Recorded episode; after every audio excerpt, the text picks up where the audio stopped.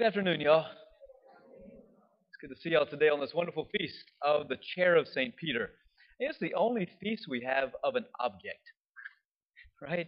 A chair. I mean, the feast of the dining room table chair. I don't know. Um, but the chair of St. Peter is significant because it doesn't just celebrate an object, it celebrates an office, right? The office of the papacy. That's what we celebrate today. Whenever you go to St. Peter's Basilica, of course, it's just magnificent. And if you've been there, you'll know what I'm talking about. At the very, very, very back of St. Peter's, the very back wall, way up, you'll see this beautiful Holy Spirit sunburst of the light that comes through. Underneath that, there's a black cast iron chair. Inside of that cast iron chair is the actual wooden chair that St. Peter would sit on and give teachings right? It's really cool how the church has preserved the chair of St. Peter, the literal chair that he would preach from, right? So we celebrate today an office, and it's something that separates Catholics from every other denomination. Other denominations have the sacraments, they'll have the Eucharist, right? But they don't have the Pope. This is the one thing that separates the Catholic Church from every other denomination. They don't have the authority of the Pope, right? And that authority comes to us today, right? We can look at our, our government right now and um, we can say that the present Pope, Biden, present Pope, um, the present president, uh, Biden, has an unbroken line all the way to George Washington. And that's that authority is passed on from one man to the next, right? And I don't have to like the president, I don't have to agree with the president, but I have to realize that he has an authority that was given to him because of the office that he holds. In the same light, we have the Pope. We have an unbroken chain, an unbroken line of popes, all the way from Pope Francis, all the way back to Pope Peter, right? Our first pope. And so historically, you can see it. And this is where it all begins. Jesus is asking his disciples, Who do people say that I am? And it's not because he cares about people's opinion of him. That's not why he's asking this, right? They're actually speaking to him about things of the Old Testament or, or John the Baptist. Well, some say you're John the Baptist. Well, that's kind of weird. John was beheaded, he's dead. So how can Jesus be John? They say others say that you're Elijah. And Elijah was also dead. You know, the Old Testament prophets. But they believed that as Jews, that before the Messiah come, Elijah would come back. So they're saying, well, maybe you're Elijah. And then others, Jeremiah, another dead guy. Or you're just one of the prophets. Like, we don't know. You're just probably somebody really cool, really holy. And then Jesus gets very personal. He says, but who do you say I am? Right? The apostles have to come to know who Jesus is personally and not just what other people think about him or say about him. And this is where we see Simon Peter. He stands up, his great profession of faith. He says, You are the Christ, the Son of the living God. Right?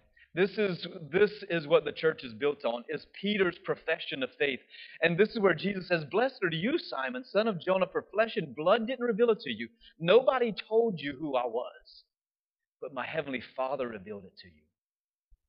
So we see in this moment, a very sacred moment, that God the Father speaks directly to Peter and reveals his only begotten Son to him.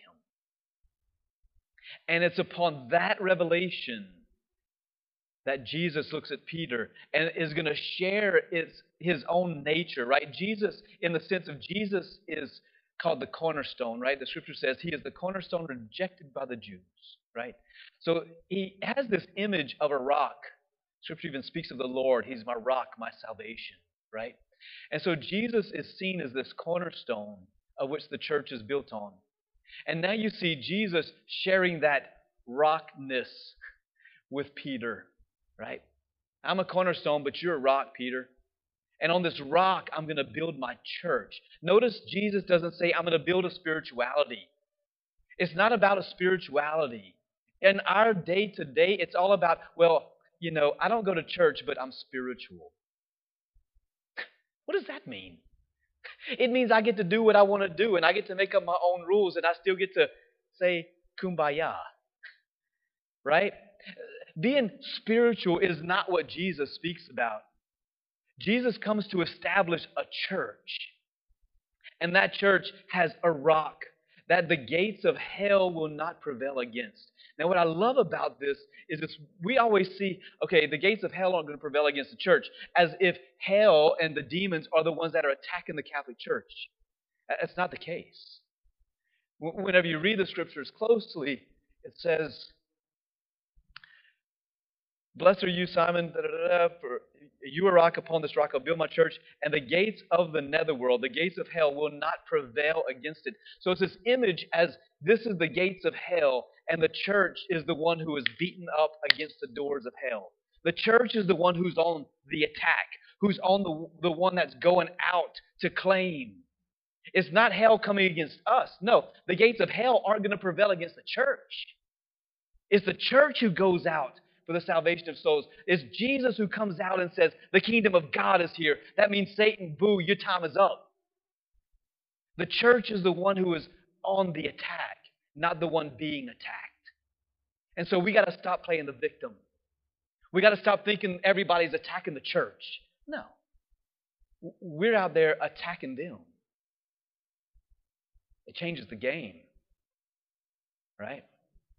And so this is the great reality that we live in. The enemy wants us to think that he's overcoming us. No. No, the lion is just beginning to wake up. Right? And so this is what we stand upon. We don't stand upon our faith, which is some sort of shifting sand. We stand upon the rock. And whenever we have these issues in our country that are moral issues, and abortion now is going out of the out of, uh, it's unbelievable what's going on right now. When we look at these things that we can't stand upon them, we stand upon the rock and what the church teaches, right? And we also have to look at our Pope. Now, there's a lot of controversy surrounding Pope Francis right now. And I don't know about you, you might agree with some of the things he's saying, you might disagree with some of the things that he's saying. There's things that I don't agree with, and there's things that I do agree with, but you got to read what he's writing, not what the media is trying to portray him as. I would encourage you read his writings right? Because that's where we're going to see him guiding us. Because the media is trying to do one really good thing, and that's to divide the Catholic Church. And he's doing it. Right? So read what the Holy Father is putting out. And remember, he can't change dogma.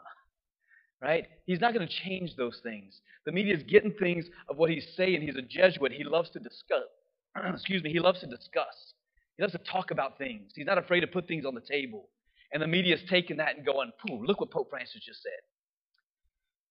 What's it doing? It's dividing me and you. It's dividing the Catholic Church. We got to realize who the Pope is. That there's an office that has to be respected. And there's a man that needs to be prayed for. Right? We should always pray for our Holy Father and the bishops. Whether we agree with them or we don't, we should always pray for them. They need our prayers right? And so let us come today with renewed hope and renewed hearts, renewed strength, right? That we are the church, the one true church that Jesus Christ himself established. And that with that comes his authority and his power, of which the gates of hell will not prevail against. Right? And so we got to remember, you know, we're not the ones being attacked, we're the ones on the attack, claiming more ground more souls for the kingdom of God. Amen?